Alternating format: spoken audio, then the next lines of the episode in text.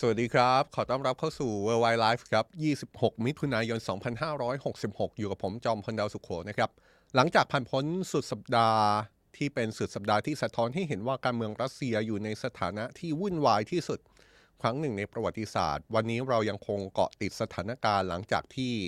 กองกำลังของ Wagner Group บุกเข้าไปยังรัสเซียเป้าหมายแรกสุดคือการบุกไปยังกรุงมอสโกของรัสเซียแต่ในท้ายที่สุดผู้นำ Wagner Group มีการตกลงกับรัสเซียได้สำเร็จนะครับผ่านตัวกลางก็คือประธานาธิบดีเบลารุสในการที่จะส่งตัวเขาไปลี้ภัยที่ประเทศเบลารุสแลกกับการยุติปฏิบัติการลุกคืบไปยังประเทศรัสเซีย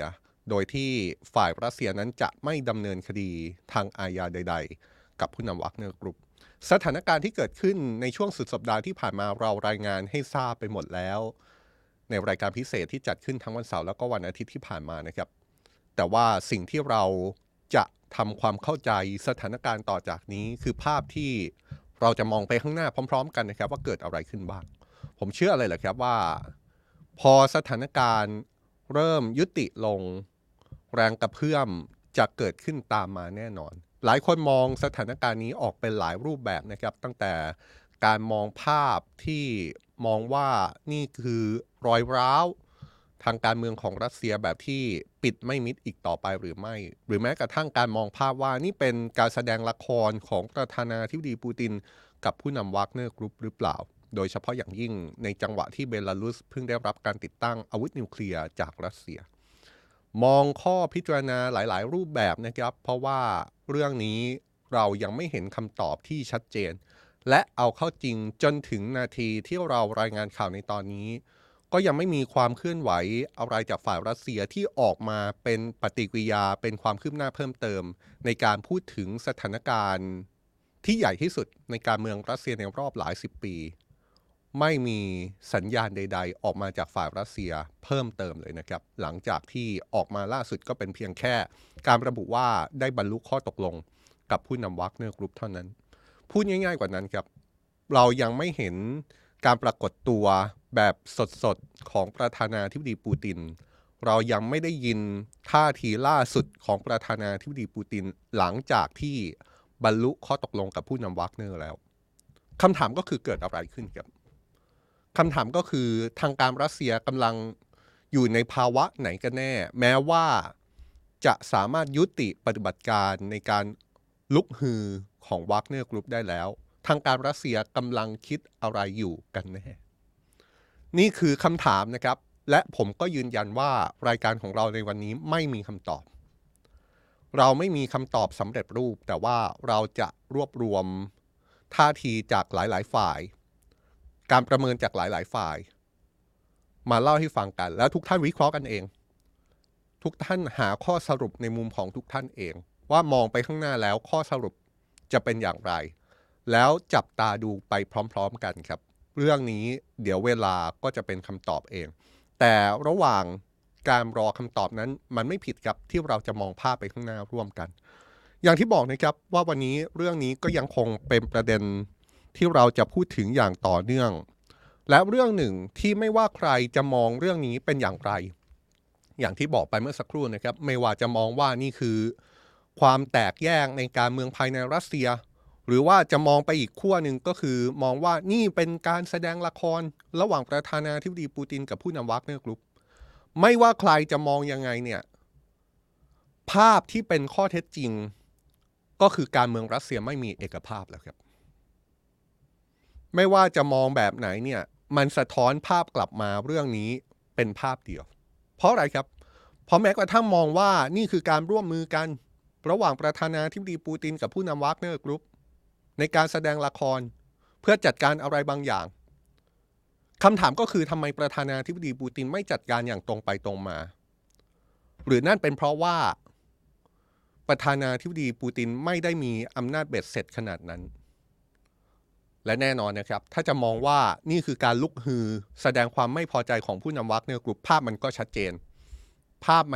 จนอธิบายด้วยตัวเองอยู่แล้วว่าการเมืองภายในของรัสเซียไม่ได้มีเอกภาพขนาดนั้นแล้วก็อาจมองไปไกลกว่านั้นด้วยซ้ำว่าประธานาธิบดีปูตินอาจจะไม่มีอำนาจในการคุมเกม ที่เกิดขึ้นภายในรัสเซียด้วยถึงได้ปล่อยให้สถานการณ์ลุกลามบานปลายถึงขนาดนี้กว่าที่จะสามารถบรรลุข้อตกลงกันได้ต้องใช้เวลาเป็นวันๆและต้องผ่านตัวกลางก็คือฝ่ายเบลารุสด้วยนี่คือสิ่งที่เราพยายามอธิบายให้เห็นภาพนะครับว่าไม่ว่าจะมองสถานการณ์นี้ในมุมไหนอย่างน้อยที่สุดเรื่องนี้มันสะท้อนให้เห็นแล้วว่าการเมืองภายในรัสเซียไม่ได้มีเอกภาพขนาดนั้นฝ่ายอำนาจขั้วอำนาจของรัสเซียไม่ได้เดินไปในทิศทางเดียวกันขนาดนั้นอันนี้น่าสนใจมากเลยนะครับเพราะฉะนั้นสิ่งที่เราจะมองภาพต่อก็คือสถานการณ์ที่เรากำลังมองภาพไปข้างหน้าต่อจากนี้ว่าจนถึงขณะนี้ก็ยังไม่มีความเห็นใดๆออกมาจากทางการรัสเซียเพิ่มเติมเลยนะครับหลังจากที่ทางการรัสเซียได้ยอมรับว่าได้มีการทำข้อตกลงกับผู้นำ Wagner Group ให้ลี้ภัยไปเบลารุสโดยแลกกับการยุติปฏิบัติการยึดอำนาจรัสเซียโดยที่ฝ่ายรัสเซียจะไม่ดำเนินคดีอาญาใดๆที่บอกว่าไม่มีปฏิกิริยาอะไรจากฝ่ายรัสเซียในเรื่องนี้มากไปกว่าที่ปรากฏอยู่นั้นก็เป็นเพราะว่าท่าทีที่ออกมานับตั้งแต่นั้นเป็นต้นมาจนถึงเวลานี้เรายังไม่เห็นท่าทีอะไรที่เป็นการเปิดเผยหรือว่าระบุรายละเอียดเกี่ยวกับสถานการณ์ในช่วงสุดสัปดาห์ที่ผ่านมาเพิ่มเติมเลยนะครับแต่นั่นก็ไม่ใช่ว่าความเคลื่อนไหวในรัสเซียเองจะเงียบสนิทนะครับเพราะว่าสิ่งที่ทางการรัสเซียพยายามสื่อสารออกมาแม้จะดูหลีกเลี่ยงไม่พูดถึงสถานการณ์ในช่วงสุดสัปดาห์อย่างเห็นได้ชัดแต่สารที่ฝ่ายรัสเซียต้องการจะสื่อผ่านเนื้อหาที่มีการสื่อสารออกมาเนี่ยก็น่าจะพอถอดรหัสในเรื่องนี้ได้ไม่มากก็น้อยครับยกตัวอย่างก็อย่างเช่นก่อนที่เราจะเข้ารายการนี้เมื่อไม่กี่ชั่วโมงที่ผ่านมานะครับสำนักข่าว RIA ซึ่งเป็นสื่อของทางการรัสเซียได้เผยแพร่คลิปวิดีโอขณะที่นายเซอร์เกย์ชอยกูรัฐมนตรีกลาโหมของรัสเซียลงพื้นที่ตรวจสถานการณ์การรบในสงครามยูเครนครับนี่แหละครับนี่เป็นภาพที่สื่อทางการรัสเซียเผยแพร่ออกมาเมื่อไม่กี่ชั่วโมงที่ผ่านมานี้เองนะครับเป็นภาพที่รัฐมนตรีกลาโหมของรัสเซียเซอร์เกย์ชอยกูนั้นได้ลงพื้นที่ไปรับฟังสถานการณ์การสู้รบโดยระบุว่าเป็นการลงพื้นที่ตรวจสงครามยูเครนในคลิปวิดีโอที่เผยแพร่ออกมารัฐมนตรีกลาโหมรัสเซียได้พบกับผู้บัญชาการทหารของรัสเซียที่ดูแลฝั่งตะวันตกของประเทศซึ่งเป็นจุดที่มีพรมแดนติดกับยูเครนนั่นเองภายในคลิปนี้เราจะเห็นรัฐมนตรีกลาโหมรัสเซียได้ย้ำว่ากระทรวงกลาโหมรัสเซียได้ให้ความสำคัญเป็นพิเศษกับการให้การสนับสนุนกองทัพที่มีส่วนในสงครามยูเครนรวมถึงให้ความสำคัญกับความปลอดภัยของกำลังพลที่ถูกส่งไปประจำการในสนามรบนะครับความน่าสนใจของคลิปวิดีโอที่เพิ่งเผยแพร่เมื่อไม่กี่ชั่วโมงที่ผ่านมานี้เราอาจจะสรุปเป็นประเด็นสำคัญได้ 2-3 ประเด็นหลักเช่นกันประเด็นแรกก็คือแม้คลิปนี้จะเผยแพร่ออกมา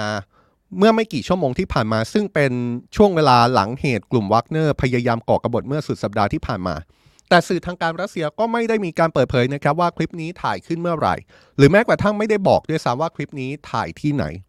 นั่นหมายความว่าการเดินทางเยือนของรัฐมนตรีกลาโหมรัสเซียอาจเพิ่งเกิดขึ้นหลังเกิดเหตุกบฏวากเนอร์ก่อวอร์ดหรืออาจจะเป็นการถ่ายทำที่เกิดขึ้นมาแล้วก่อนหน้านี้และเพิ่งนำมาเผยแพร่ก็เป็นไปได้ประเด็นที่2ก็คือต้องโฟกัสไปที่ถ้อยแถลงของรัฐมนตรีกลาโหมรัสเซียในการเดินทางเยือนครั้งนี้นะครับที่เน้นย้ำว่ากระทรวงกลาโหมรัสเซียให้ความสำคัญกับสวัสดิภาพของกำลังพลและกำลังให้ความสำคัญเรื่องการสนับสนุนทหารด่านหน้าด้วยเนื้อความที่ว่านี้คือสิ่งที่ผู้นำวักเนอร์กรุ๊ปวิจารณ์สายการบังคับบัญชาหลักของรัสเซียมาตลอดนะครับไม่ว่าจะเป็นการวิจารณ์กองทัพรัสเซียหรือแม้แต่กระทรวงกลาโหมรัสเซียโดยผู้นำวากเนอร์วิจารณ์บ่อยครั้งในช่วงก่อนหน้านี้ว่าสายการบังคับบัญชาหลักของรัสเซียไม่ส่งกำลังบำรุงให้กับทหารด่านหน้าอย่างเพียงพอจนทำให้มีแนวโน้มให้ทหารด่านหน้าต้องเพลียงพล้ำต่อยูเครนหลายครั้งดูเหมือนว่าสิ่งที่ผู้นำวากเนอร์ต้องการจะส่งสารก่อนหน้านี้ในลักษณะของการวิจารณ์รัฐมนตรีกลาโหมของรัสเซียว่าไม่ส่งกำลังบำรุงให้กับทหารด่านหน้านั้น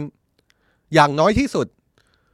มันเป็นสารที่ผู้นำวากเนอร์ส่งถึงรัฐมนตรีกลาโหมรัสเซียแล้วนะครับจากการเปิดเผยในคลิปวิดีโอล่าสุดที่รัฐมนตรีกลาโหมรัสเซียต้องย้ำกับบรรดาสายในทหารว่าสายการบังคับบัญชาหลักของรัสเซียไม่ได้ละเลยเรื่องนี้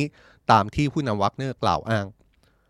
ประเด็นที่3ครับประเด็นนี้สำคัญสุดแล้วก็เป็นประเด็นที่หลายคนที่กำลังดูเราอยู่ตั้งข้อสังเกตมาตั้งแต่เราจะพูดถึงประเด็นนี้แล้วก็คือว่าสุดท้ายแล้วรัฐมนตรีกลาโหมรัสเซียยังไม่ถูกปลดนะครับอย่าลืมนะครับว่าเขาคนนี้เซอร์เกย์ชอยกูคนนี้เป็นบุคคลที่ผู้นำวากเนอร์กรุ๊ปเรียกร้องให้ปลดออกจากตำแหน่งแล้วก็นำไปสู่การลุกฮือยึดรัสเซียในช่วงสุดสัปดาห์ที่ผ่านมา การปรากฏตัวผ่านคลิปวิดีโอที่เผยแพร่ผ่านสื่อทางการรัสเซียที่ไม่ว่าจะเป็นคลิปที่เพิ่งถ่ายทำหรือว่าจะเป็นคลิปที่ถ่ายมานานแล้วและเพิ่งนำมาเผยแพร่นี้ย่อมสะท้อนให้เห็นโดยนัยยะว่าจนถึงตอนนี้รัฐมนตรีกลาโหมรัสเซียก็ยังอยู่ในตำแหน่งนะครับรัฐมนตรีกลาโหมรัสเซียยังไม่ถูกปลดยังไม่ถูกโยกย้ายตามความประสงค์หรือว่าข้อเรียกร้องของผู้นำวากเนอร์แต่อย่างใดนี่คือสัญญาเบื้องหลังคลิปวิดีโอชิ้นนี้ที่ถูกปล่อยออกมานั่นแหละครับก็คือการส่งสัญญาณว่ารัฐมนตรีกลาโหมรัสเซียยังคงทำหน้าที่อยู่นะข้อเรียกร้องที่ผู้นำวากเนอร์กรุ๊ปเรียกร้องให้มีการปลดรัฐมนตรีกลาโหมรัสเซียยังไม่เกิดขึ้นนี่คือสิ่งที่เกิดขึ้นเป็นเบื้องหลังของคลิปวิดีโอชิ้นนี้นะครับที่ค่อนข้างชัดเจนระดับหนึ่งแหละว่าทางการรัสเซียต้องการจะส่งสารนี้ออกมาเป็นสารในเชิงสัญญาของฝ่ายรัสเซียเราต้องย้ำนะครับว่า1เราไม่รู้ว่าการเดินทางเยือนของรัฐมนตรีกลาโหมรัสเซียแล้วก็เพิ่งเผยแพร่คลิปออกมาเนี่ยเป็นการเดินทางเยือนเมื่อไหร่แม้ว่าก่อนหน้านี้จะมีผู้ที่ติดตามสถานการณ์สงครามยูเครนของฝ่ายรัสเซียระบุว่ารัฐมนตรีกลาโหมรัสเซียเนี่ยน่าจะไปเดินทางเยือนแคว้นเบลโกรดซึ่งเป็นเมืองชายแดนของรัสเซียติดกับยูเครนแล้วก็เป็นเมืองที่เคยมีเกิดเหตุความวุ่นวายในเมืองนี่นะครับน่าจะเพิ่งเดินทางไปเยือนแคว้นเบลโกรดเมื่อช่วง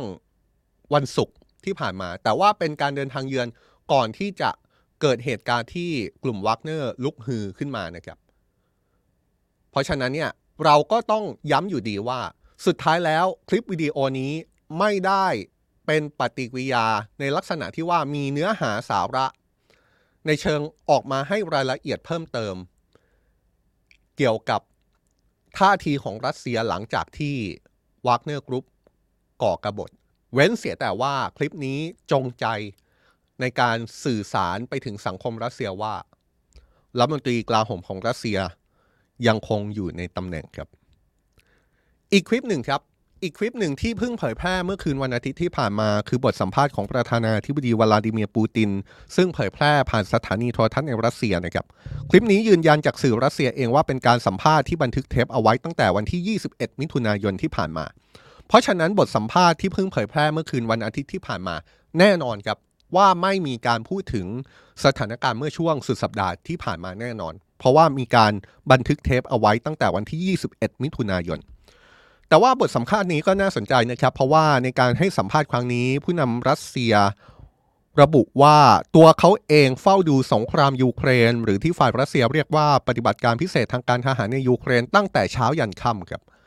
สำนักข่าวทาสสื่อทางการรัสเซียรายงานอ้างบทสัมภาษณ์บางส่วนที่ผู้นำรัสเซียระบุว่าเขาจับตาสถานการณ์ในยูเครนตลอดเวลา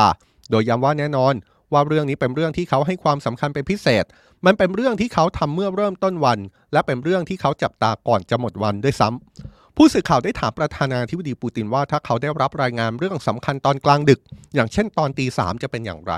ผู้นำรัสเซียระบุว่าตัวเขาเองเป็นคนที่ติดตามสถานการณ์ค่อนข้างดึกและติดตามอย่างใกล้ชิดอยู่เสมอย้ำนะครับว่าบทสัมภาษณ์ล่าสุดที่เราเอาเนื้อหารายละเอียดบางช่วงมารายงานให้ได้ทราบกันเนี่ย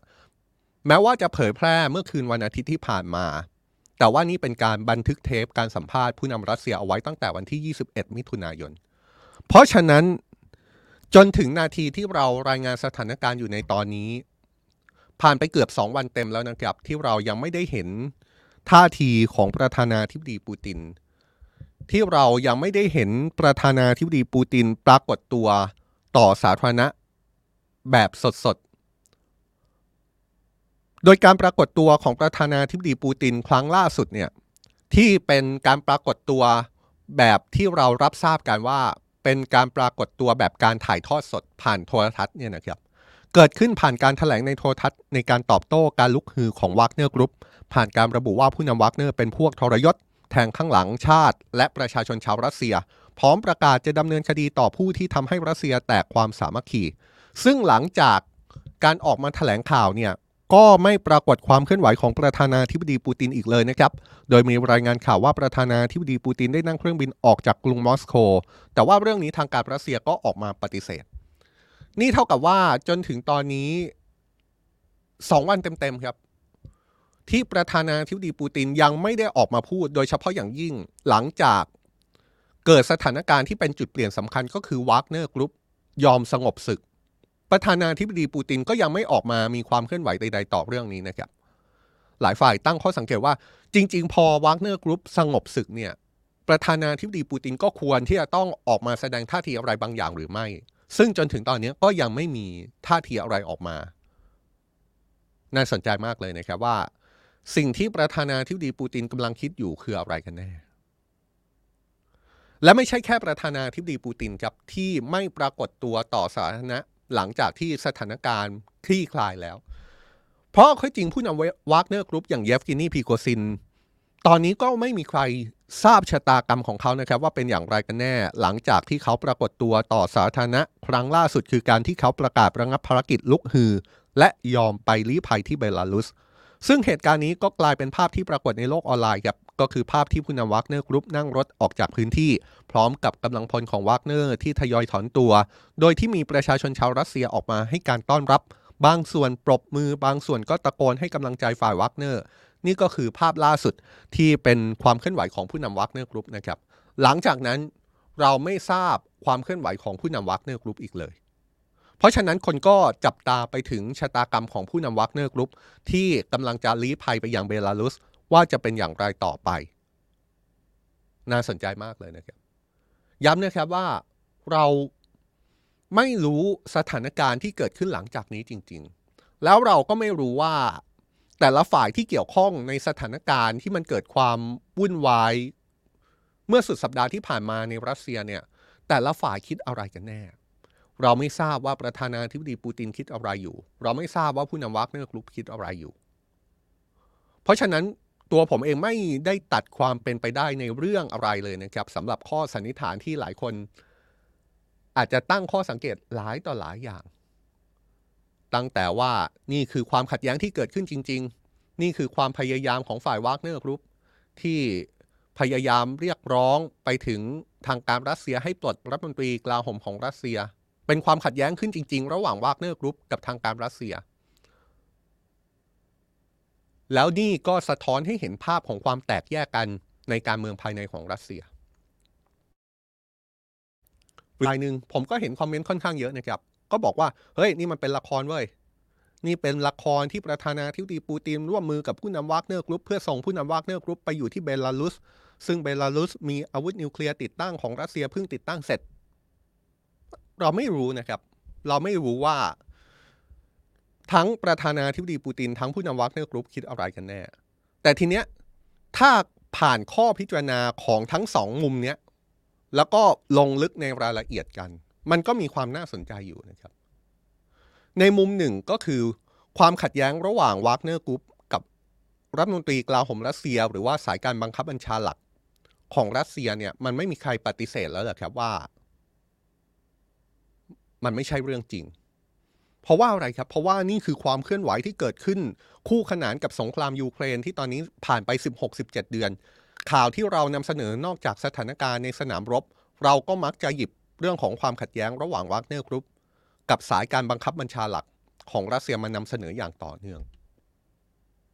เพราะฉะนั้นเนี่ยความขัดแย้งระหว่างผู้นำ Wagner Group กับรัฐมนตรีกลาโหมรัสเซียดูจะเป็นเรื่องที่ปฏิเสธไม่ได้แต่แน่นอนนะครับผู้นำ Wagner Group กับประธานาธิบดีปูตินสนิทกันมากเคยสนิทกันมาก่อนผู้นำ Wagner Group เคยได้ฉายาว่าเชฟของปูติน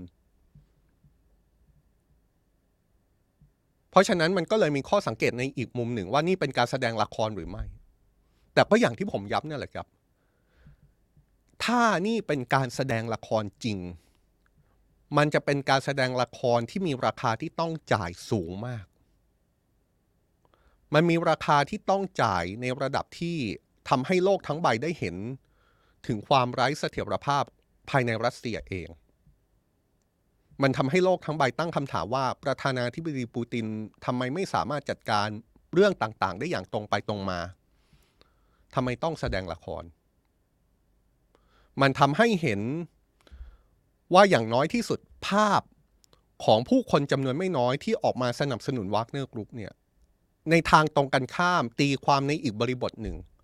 ผู้คนที่สนับสนุน Wagner Group ก็คือคนที่ไม่เห็นด้วยกับรัฐบาลประธานาธิบดีปูตินหรือไม่การออกมาต่อต้านรัฐบาลปูตินอย่างเปิดเผยมันเป็นคำตอบที่ตรงไปตรงมามากกว่าการต่อต้านสงครามยูเครนอีกนะครับเพราะนั่นหมายถึงการต่อต้านส่งตรงไปถึงผู้มีอำนาจโดยตรงไม่ใช่แค่การต่อต้านนโยบายนะครับแต่เอาล่ะครับเราไม่ทราบว่าทุกฝ่ายที่เกี่ยวข้องคิดอะไรกันอยู่แล้วพอเราอยากทราบพยายามไปจับความเคลื่อนไหวฝ่ายต่างๆก็ไม่มีความเคลื่อนไหวอะไรมาจนถึงทุกวันนี้นะครับรู้เพียงอย่างเดียวก็คือคลิปวิดีโอที่ปรากฏออกมาจากกระทรวงกลาโหมรัสเซียว่ารัฐมนตรีกลาโหมรัสเซียยังคงอยู่ในตำแหน่งไม้เบื่อไม้เมาของ Wagner Group ยังอยู่ในตำแหน่งยังไปต่อครับอีกเรื่องหนึ่งที่เราน่าจะต้องมาจับสังเกตกันนะครับว่าชะตากรรมของ Wagner Group จะเป็นยังไงต่อนี่เราพยายามมองภาพให้ครบทุกมิติเลยนะครับคือถ้ามองในมิติว่านี่เป็นการแสดงละครเนี่ยยังไง Wagner Group ก็คงได้ไปต่ออยู่แล้วใช่ไหมครับแต่ถ้ามองว่านี่เป็นความขัดแย้งที่เกิดขึ้นจริงไม่ใช่ภาพมายาล่ะครับถ้ามองว่าสิ่งที่เกิดขึ้นเป็นความขัดแย้งจริงๆเนี่ยสิ่งที่ทางการรัสเซียหรืออย่างน้อยกระทรวงกลาโหมรัสเซียคงจะต้องทำต่อไปก็คือการสลาย Wagner Group ให้สำเร็จให้ได้ถ้าใครติดตามเราเมื่อวานนี้เราก็ได้พูดเกริ่นไปถึงประเด็นนี้เล็กน้อยนะครับว่าถ้าโจทย์ของทางการรัสเซียคือต้องการสลาย Wagner Group ขึ้นมาเนี่ยไม่ใช่เรื่องง่ายนะครับเพราะว่า Wagner Group เนี่ยเป็นองค์กรที่มีมาตั้งแต่ก่อนสงครามยูเครนด้วยซ้ำนะครับหลายคนอาจเพิ่งได้ยินชื่อของ Wagner Group ในช่วงสงครามยูเครนเป็นทหารรับจ้างของรัสเซียที่เข้าไปสู้รบในยูเครนแล้วก็มีบทบาทมีศักยภาพในการยึดเมืองต่างๆในลักษณะที่อาจจะเหนือกว่าทหารจากกองทัพรัสเซียแต่เอาเข้าจริงแล้ว Wagner Group เป็นหน่วยงานที่เป็นลักษณะของทหารรับจ้างที่มีมาตั้งแต่ก่อนสงครามยูเครนเป็นที่ทราบกันดีว่าเป็นหน่วยงานที่เป็นไม้เป็นมือให้กับประธานาธิบดีปูตินเป็นที่ทราบกันดีว่าเป็นหน่วยงานที่รับจ้างในการรักษาความปลอดภัยให้กับผลประโยชน์ของรัสเซียในประเทศต่างๆหรือแม้กระทั่งรับจ้างรักษาความปลอดภัยให้กับผู้นำของประเทศที่มีความใกล้ชิดสนิทสนมกับรัสเซียเพราะฉะนั้นเนี่ยการสลาย Wagner Group ถ้าโจทย์ของทางการรัสเซียเป็นแบบนี้จริงเนี่ยนี่ไม่ใช่เรื่องง่ายนะครับเพราะคนที่อยู่ใต้ชายคา Wagner Group ไม่ได้อยู่สังกัดรัฐบาลรัสเซียไม่ได้สังกัดกองทัพรัสเซียนะครับคนที่อยู่ใต้ Wagner Group ไม่ได้มีอานัตหรือว่าไม่ได้ถูกผูกติดกับภารกิจอื่นใดเพราะว่าที่ผ่านมาก็มีงานทำอยู่แล้วมีภารกิจต่างๆอยู่แล้วและเผลอๆคนที่อยู่ใต้ Wagner Group นั้นจะมีความจงรักภักดีในองค์กรหรือแม้กระทั่งตัวของผู้นำก็คือเยฟกินี พิโกซินเพราะฉะนั้นการสลายขั้วทำได้ไม่ง่ายครับซึ่งที่ผ่านมาเราพบความเคลื่อนไหวของความพยายามในการสลายขั้วออกมาแล้วนะครับนั่นก็คือความพยายามของกระทรวงกลาโหมรัสเซียในการให้ทหารอาสาหรือว่าทหารรับจ้างที่ไปสู้รบในสงครามยูเครนเซ็นสัญญากับกระทรวงกลาโหมรัสเซียนี่คือความพยายามในการสลายขั้วของ Wagner Group และ Wagner Group ก็รู้ดีครับว่านี่คือความพยายามสลายขั้วมาตั้งแต่ไหนแต่ไรแล้วก็เลยประกาศเลยว่าทหารของ Wagner Group จะไม่ยอมเซ็นสัญญากับกระทรวงกลาโหมรัสเซีย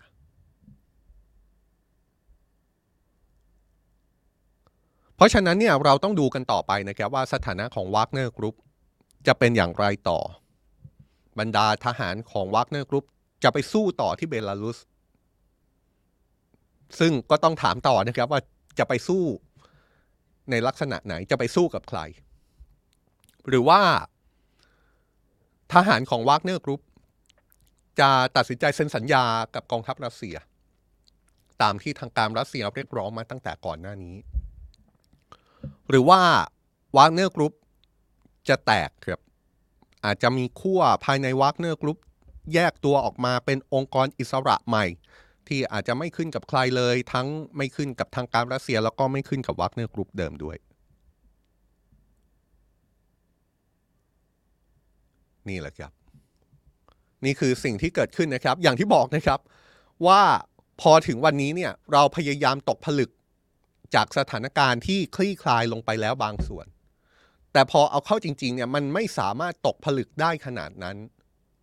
เพราะว่าท่าทีของฝ่ายสำคัญไม่มีท่าทีออกมาเลยไม่มีความเคลื่อนไหวในลักษณะที่เป็นรายละเอียดเพิ่มเติมหรือการให้ข้อมูลเพิ่มเติมพอที่จะบอกถึงสถานการณ์ล่าสุดหรือว่ามองภาพไปข้างหน้าได้เพราะฉะนั้นสิ่งที่เราทำได้ก็คือเอาทุกมิติเอาทุกข้อสันนิษฐานเนี่ยมากางให้ดูกันแล้วก็ตัดสินใจกันเอาเองนะครับทุกคนว่าข้อสันนิษฐานไหนเป็นไปได้มากที่สุดนี่อย่างเช่นคุณกุหลาบแดงแสลงใจบอกว่าเรื่องนี้ไม่ใช่ละครแน่เพราะรัสเซียสูญเสียบินรบตั้ง7 ลำคุณนาติโน่นัมเบอร์วันบอกว่าแค่ความสามัคคีรัสเซียก็แพ้และจะไปสู่ชาติที่เขาสามัคคีกันได้อย่างไรมีหลายความเห็นเลยนะครับแล้วก็แน่นอนครับความเห็นในโลกออนไลน์ตอนนี้การประเมินสถานการณ์ตอนนี้มีหลากหลายมิตินะครับซึ่งผมคิดว่ามันเป็นเรื่องที่เราน่าจะทำความศึกษาทำความเข้าใจในเหตุผลของทุกๆมิติเหมือนกันเพราะว่าเราไม่รู้จริงๆครับเราพยายามจะหาข้อมูลเพื่อให้รู้ให้ได้แต่ว่าทุกฝ่ายเงียบหมดเลยเพราะฉะนั้นเนี่ยเราก็จะค่อยๆว่ากันไปนะครับเราพูดถึงฝ่ายรัสเซียกันไปแล้วเราจะไปดูที่ฝั่งยูเครนกันบ้างนะครับคำถามก็คือเหตุการณ์เมื่อสุดสัปดาห์ที่ผ่านมาจะส่งผลต่อสงครามยูเครนอย่างไรโดยประธานาธิบดีวโลดิเมียร์เซเลนสกี้ผู้นำยูเครนระบุนะครับว่าในวันนี้โลกได้เห็นแล้วว่าพี่ใหญ่ของรัสเซียคงจะหมายถึงประธานาธิบดีปูตินเนี่ยนะครับไม่สามารถควบคุมทุกอย่างได้ไม่สามารถควบคุมได้เลยพร้อมเรียกร้องให้ชาติพันธมิตรของยูเครนส่งอาวุธเพิ่มเติมให้กับยูเครนอีกคนหนึ่งที่มีท่าทีในเรื่องนี้ครับรัฐมนตรีต่างประเทศของยูเครนระบุว่าความวุ่นวายที่เกิดขึ้นกับข้าศึกก็คือรัสเซียเนี่ยถือเป็นผลประโยชน์ที่เกิดกับฝ่ายยูเครนอย่างไรก็ตามรัฐมนตรีต่างประเทศของยูเครนระบุว่ามันยังเร็วเกินไปที่จะบอกว่าเรื่องนี้จะส่งผลอย่างไรกับยูเครนแต่ก็ยอมรับว่าเขาได้พูดคุยกับนายแอนโทนีบลิงเคนรัฐมนตรีต่างประเทศสหรัฐเช่นเดียวกับในเวลาต่อมาที่มีการเปิดเผยนะครับว่าประธานาธิบดีโจไบเดนของสหรัฐได้มีการพูดคุยกับประธานาธิบดีเซเลนสกี้ของยูเครนเช่นกันโดยผู้นำยูเครนได้เปิดเผยถึงการหารือผ่านทางโทรศัพท์กับประธานาธิบดีสหรัฐนะครับว่าการหารือที่เกิดขึ้นนั้นเป็นไปในทิศทางบวกแล้วก็เป็นไปด้วยการมีแรงบันดาลใจโดยระบุว่าเป็นการหารือถึงสิ่งที่เกิดขึ้นแล้วก็สะท้อนให้เห็นว่าเป็นความอ่อนแอของระบอบปูตินนี่ฮะในแถลงการของผู้นำยูเครนประธานาธิบดีเซเลนสกี้เรียกร้องให้โลกทั้งใบมีการกดดันรัสเซียเพิ่มเติมครับแล้วก็ผู้นำยูเครนกับผู้นำสหรัฐได้หารือร่วมกันถึงการขยายความร่วมมือทางการทหารโดยเฉพาะอย่างยิ่งการร้องขออาวุธที่มีพิสัยไกลขึ้นขณะที่สถานการณ์ในสนามรบนะครับเบื้องต้นฝ่ายยูเครนยืนยันนะครับว่าเหตุการณ์ที่เกิดขึ้นกับฝ่ายรัสเซียในช่วงสุดสัปดาห์ที่ผ่านมาไม่ได้ส่งผลให้กำลังพลที่ด่านหน้าเปลี่ยนแปลงนะครับโดยที่กำลังพลฝ่ายรัสเซียยังคงอยู่ในที่ตั้งและฝ่ายยูเครนก็จะเดินหน้าต่อต้านต่อไปนี่คือท่าทีจากฝั่งฝ่ายรัสเซียแล้วก็ยูเครนนะครับที่ดังดูเหมือนจะไม่มีความคืบหน้าที่มีการระบุถึงตรงๆต่อสถานการณ์ในช่วงสุดสัปดาห์โดยเฉพาะอย่างยิ่งฝ่ายรัสเซียต้องอาศัยของการจับสัญญาณที่เกิดขึ้นล่าสุดเอามาวิเคราะห์กันอีกทีนี้เราจะขยับออกมาดูท่าทีของฝ่ายอื่นๆบ้างนะครับที่ดูเหมือนจะเป็นฝ่ายที่มีปฏิกิริยาจากสถานการณ์ในรัสเซียออกมาอย่างต่อเนื่องชาติหนึ่งที่ออกมาพูดถึงเรื่องนี้ต่อเนื่องครับปฏิเสธไม่ได้จริงๆก็คือสหรัฐอเมริกานะครับสหรัฐมีความเห็นเรื่องนี้ออกมาอย่างต่อเนื่องแล้วก็เป็นความเห็นที่หลายฝ่ายมองสถานการณ์ในรัสเซียดูจะไปในทิศทางเดียวกันในสหรัฐอเมริกานะครับฝ่ายสหรัฐดูเหมือนว่าจะย้ำว่าเหตุการณ์ในรัสเซียได้สะท้อนให้เห็นถึงรอยร้าวทางการเมืองภายในของรัสเซียครับคนหนึ่งที่พูดเรื่องนี้อย่างชัดเจนก็คือนายแอนโทนีบลิงเคนรัฐมนตรีต่างประเทศสหรัฐที่ให้สัมภาษณ์สถานีโทรทัศน์ ABC ซึ่งเป็นสื่อของอเมริกันหลังจากสถานการณ์ในรัสเซียคลี่คลายนะครับรัฐมนตรีต่างประเทศสหรัฐระบุว่าความพยายามก่อกบฏของ Wagner Group นั้นได้สะท้อนให้เห็นถึงรอยร้าวที่เกิดขึ้นในรัสเซียอย่างไรก็ตามเขาก็ย้ำเหมือนกับที่รัฐมนตรีต่างประเทศยูเครนเปิดเผยนะครับว่าสถานการณ์ในตอนนี้ยังเร็วเกินไปที่จะบอกได้ชัด ว่ามันจะนำพาเรื่องต่างๆไปสู่จุดไหนแต่เขาเชื่อว่าเรื่องที่เกิดขึ้นทิ้งคำถามไว้มากมายครับที่ประธานาธิบดีปูตินคงจะต้องออกมาเคลียร์ในช่วงหลายสัปดาห์หรือว่าหลายเดือนข้างหน้ารัฐมนตรีต่างประเทศสหรัฐยังระบุด้วยว่าสิ่งที่เกิดขึ้นจนถึงวันนี้ไม่น่าจะเป็นจุดจบของสถานการณ์และชี้ว่าสถานการณ์เมื่อสุดสัปดาห์เป็นผลสืบเนื่องมาจากภัยคุกคามที่เกิดภายในรัสเซียเองที่ค่อยๆปรากฏในช่วงหลายเดือนที่แล้วและเชื่อได้ว่านี่จะส่งผลต่อสถานการณ์ในสงครามยูเครนไม่ทางใดก็ทางหนึ่งรายงานระบุว่าในตอนนี้คำถามที่เจ้าหน้าที่รัฐบาลสหรัฐต้องการคำตอบมากที่สุดหนีไม่พ้นรายละเอียดของข้อตกลงระหว่างนายพริโกซินกับรัสเซียที่ประธานาธิบดีเบลารุสเป็นตัวกลางย้อนเนื้อความตรงนี้สักนิดนึงก็ได้นะครับถ้าเราย้อนกลับไปถึงการประกาศในการทำข้อตกลงกันระหว่างผู้นำ Wagner Group กับรัสเซียโดยที่มีประธานาธิบดีอเล็กซานเดอร์ลูกาเชนโกเป็นตัวกลางเนี่ยย้อนกลับไปในตอนนั้นเนี่ยข้อแรกเปลี่ยนก็คือว่า1ฝ่าย Wagner Group จะยุติภารกิจในการลุกฮือในรัสเซียอันนี้เป็นข้อแรกเปลี่ยนฝ่าย Wagner Group แต่ฝ่ายรัสเซียมีข้อแรกเปลี่ยนให้กับฝ่าย Wagner Group 2ข้อที่เป็นข้อที่ประกาศอย่างชัดเจนข้อ1ก็คือจะส่งผู้นำ Wagner Group ไปลี้ภัยที่เบลารุสครับและข้อ2ก็คือจะไม่ดำเนินคดีอาญากับผู้นำ Wagner Group หรือว่าฝ่ายก่อการที่เป็นฝ่าย Wagner Group นี่คือข้อตกลงที่มีการเปิดเผยรายละเอียดที่เป็นสาธารณะออกมาซึ่งแน่นอนนะครับว่ารายละเอียดของข้อตกลงคงจะไม่ได้มีแค่นี้แน่ๆคงจะต้องมีรายละเอียดพูดถึงเรื่องอื่นๆแต่เราก็ไม่รู้เหมือนกันว่ามีรายละเอียดพูดถึงเรื่องอะไรบ้างก่อนหน้านี้มีคนตั้งข้อสังเกตว่าเรื่องหนึ่งที่อาจจะเป็นข้อตกลงในรายละเอียดที่ฝ่าย Wagner Group เสนอไปถึงทางการรัสเซียผ่านประธานาธิบดีเบลารุสหรือไม่ก็คือเรื่องของการปรับโครงสร้างสายการบังคับบัญชาหลักของรัสเซียพูดภาษาชาวบ้านก็อาจจะเป็นข้อเรียกร้องในลักษณะของการปลดรัฐมนตรีกลาโหมรัสเซียซึ่งคลิปวิดีโอที่ออกมาจากสื่อทางการรัสเซียในวันนี้ก็สื่อสารออกมาแล้วนะครับว่ารัฐมนตรีกลาโหมรัสเซียยังไม่ถูกปลดเพราะฉะนั้นนี่เป็นข้อเรียกร้องที่ไม่เกิดขึ้นแน่ๆหรือว่าจะเป็นข้อเรียกร้องในเชิงระยะยาวในการปฏิรูปกองทัพปฏิรูปโครงสร้างในการบังคับบัญชาของกองทัพรัสเซียหรือไม่อันนี้เวลาเท่านั้นที่จะเป็นคำตอบครับเพราะว่าจนถึงตอนนี้ไม่มีใครออกมาให้รายละเอียดอะไรเพิ่มเติมในถึงจุดนี้เลยไปดูท่าทีของฝ่ายอื่นบ้างนะครับอีกท่าทีหนึ่งมาจากพันธมิตรของยูเครนเช่นกันนะครับคือองค์การสนธิสัญญาแอตแลนติกเหนือหรือว่า NATO มีการเปิดเผยความเห็นของนายเยนสโตเทนเบิร์กเลขาธิการ NATO ที่ระบุว่าความวุ่นวายที่เกิดขึ้นในรัสเซียสะท้อนให้เห็นถึงการวางยุทธศาสตร์ของประธานาธิบดีปูตินที่ผิดพลาดอย่างยิ่งใหญ่นับตั้งแต่การบุกไครเมียเมื่อปี 2014 รวมถึงการบุกยูเครนด้วยเลขาธิการ NATO ระบุว่าสิ่งที่เกิดขึ้นในช่วงสุดสัปดาห์ที่ผ่านมาเป็นเรื่องภายในของรัสเซียล้วนๆและเป็นความผิดพลาดครั้งใหญ่ของประธานาธิบดีปูตินที่เริ่มตั้งแต่การยึดไครเมียอย่างผิดกฎหมายเลขาธิการ NATO ยืนยันนะครับว่าไม่ว่าจะเกิดอะไรขึ้นตราบใดที่รัสเซียยังเดินหน้ารุกรานยูเครนมันก็เป็นเรื่องสำคัญที่จะต้องสนับสนุนยูเครนต่อไปนี่ก็คือท่าทีจาก NATO นะครับ NATO ยังยืนยันว่าถึงอย่างไรก็คงจะต้องสนับสนุนยูเครนต่อไปตราบใดที่รัสเซียยังบุกยูเครนอยู่ผมพยายามเข้าไปดูข้อมูลล่าสุดนะครับว่ามีท่าทีอะไรมาจากฝ่ายรัสเซียเพิ่มเติมหรือไม่ก็ยังไม่มีนะครับมีท่าทีหนึ่งน่าสนใจครับผมเช็คข้อมูลไปที่สำนักข่าวทาสซึ่งเป็นสื่อทางการรัสเซียออกข่าวล่าสุดในวันนี้เลยนะครับระบุว่าการสอบสวนเกี่ยวกับคดีความที่เกี่ยวข้องกับนายเยฟกินีพริโกซินเนี่ยยังคงดำเนินอยู่โดยเฉพาะอย่างยิ่งข้อหาที่เป็นความผิดในคดีอาญาเกี่ยวกับการก่อความวุ่นวายด้วยการใช้อาวุธ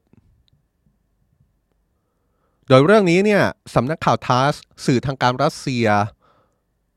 รายงานอ้างแหล่งข่าวภายในสำนักงานอัยการของรัสเซียที่ออกมายืนยันในวันนี้เลยนะครับบอกว่าการดำเนินคดีอาญาต่อนายเยฟกินีพริโกซินผู้นำ Wagner Group นั้นไม่ได้ยุติลงครับและการสืบสวนสอบสวนจะยังคงเดินหน้าอยู่ เรื่องนี้เป็นการยืนยันย้ำนะครับว่าเป็นสื่อทางการรัสเซียอย่างที่เห็นในภาพเนี่ยนะครับข่าวจากสื่อทางการรัสเซียเป็นการอ้างถึงรายงานของหนังสือพิมพ์ภายในของรัสเซียที่รายงานข่าวเมื่อช่วงเช้าที่ผ่านมาว่าการสืบสวนสอบสวนนายเยฟกินีพีโกซินไม่ได้ยุติลงตามผลของการเจรจาที่ผู้นำ Wagner Group คุยกับประธานาธิบดีเบลารุส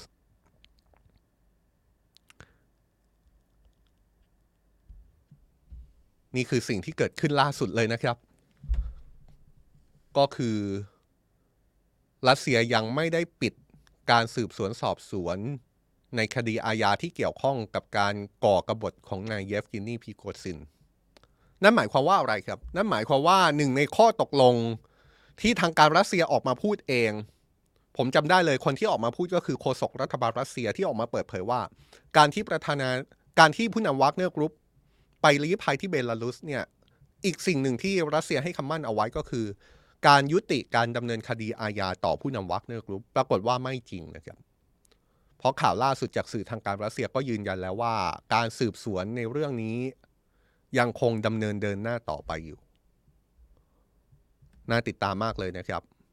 ว่าพอมีข่าวออกมาในลักษณะนี้เนี่ย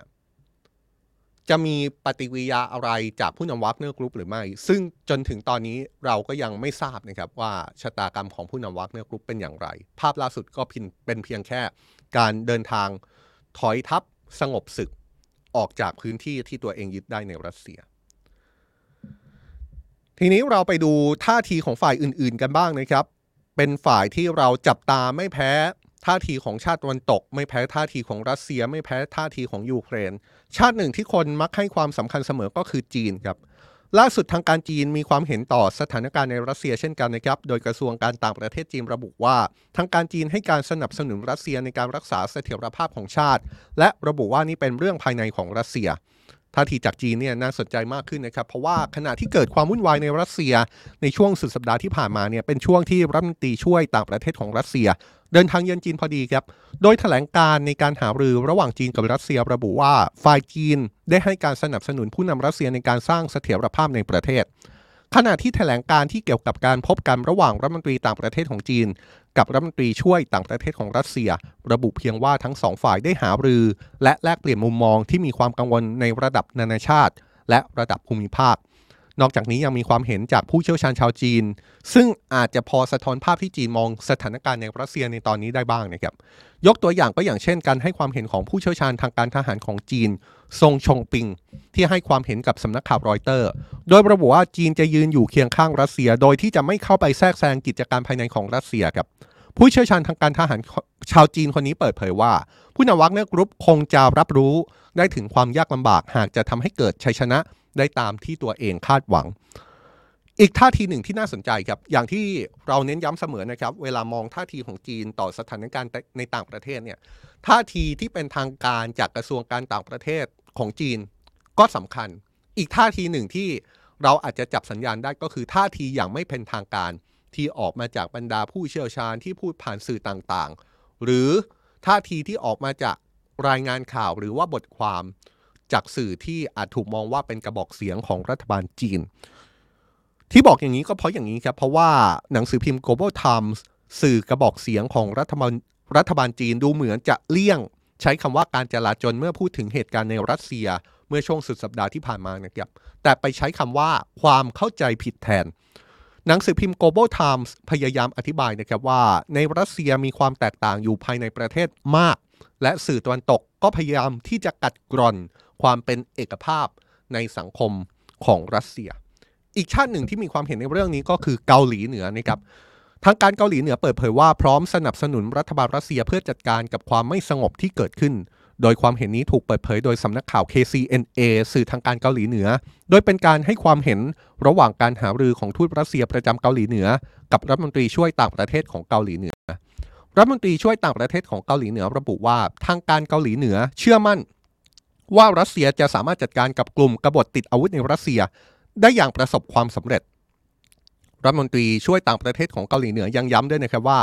กองทัพรัสเซียที่มีความแข็งแกร่งรวมถึงประชาชนชาวรัสเซียจะต้องเอาชนะต่อบทพิสูจน์ต่อปฏิบัติการพิเศษ ทางการทหารในยูเครนครับนี่คือท่าทีล่าสุดนะครับของจีนและก็เกาหลีเหนือซึ่งเมื่อวานนี้เรารายงานอ้างความเห็นของผู้เชี่ยวชาญจากเกาหลีใต้ที่สะท้อนภาพให้เห็นว่าในแง่หนึ่งเนี่ย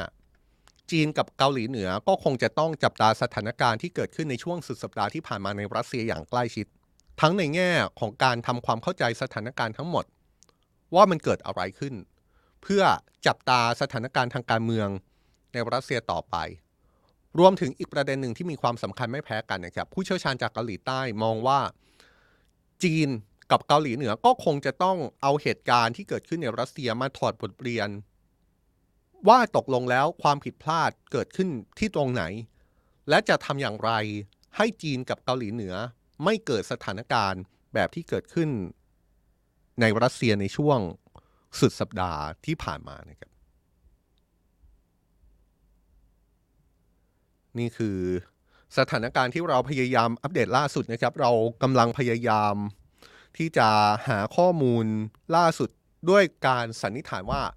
รัสเซียคงจะต้องมีท่าทีอะไรเพิ่มเติมมากกว่านี้